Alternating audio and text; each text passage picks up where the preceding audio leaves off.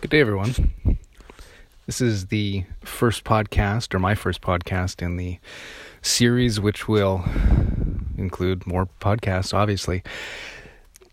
This recording is 2020, March 15th, an interesting day in the world. Uh, take a look at your your calendars. There's a, there's a real shift in what's happening, and it's inspired me to record this particular podcast as the beginning of this series and uh, of the channel. So, um, let's begin. Okay, so let's start with foundations. Um, as we're starting anything new, we always have to start with a foundation. And the foundation of this particular series of recordings, in which we call a podcast, is going to stem from and always refer back to universal principles. What are those things that are consistent? What is it that does not change? What is it that, in and amongst confusion and struggle and life, that we experience, what is it that we can use to clarify that, to simplify that, to bring us back to our foundation, to bring us back to, some might say, the love.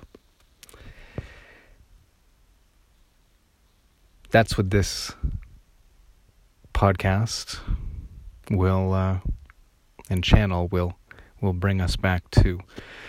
With that, it gives us lots of room to move and do all sorts of things, and do some interviews and some conversations and all of that. So, I'm going to leave episode number one as that. Our foundation is to bring ourselves back to the universal principles, to those things that are true always to those things that are paradoxically beyond left and right, beyond right and wrong, beyond duality. And I believe if we can do that, if we can bring ourselves back to that which is true, if we can call it true, that which is our foundation as human beings and as spirits on this journey, I believe that this particular series of recordings will have meaning to others. And we may, in fact, call them over time other selves as we realize and understand that they are just us, another version of us looking back at us. So, with that, episode number one is concluded, and uh, please join us on episode number two where I speak a little bit more about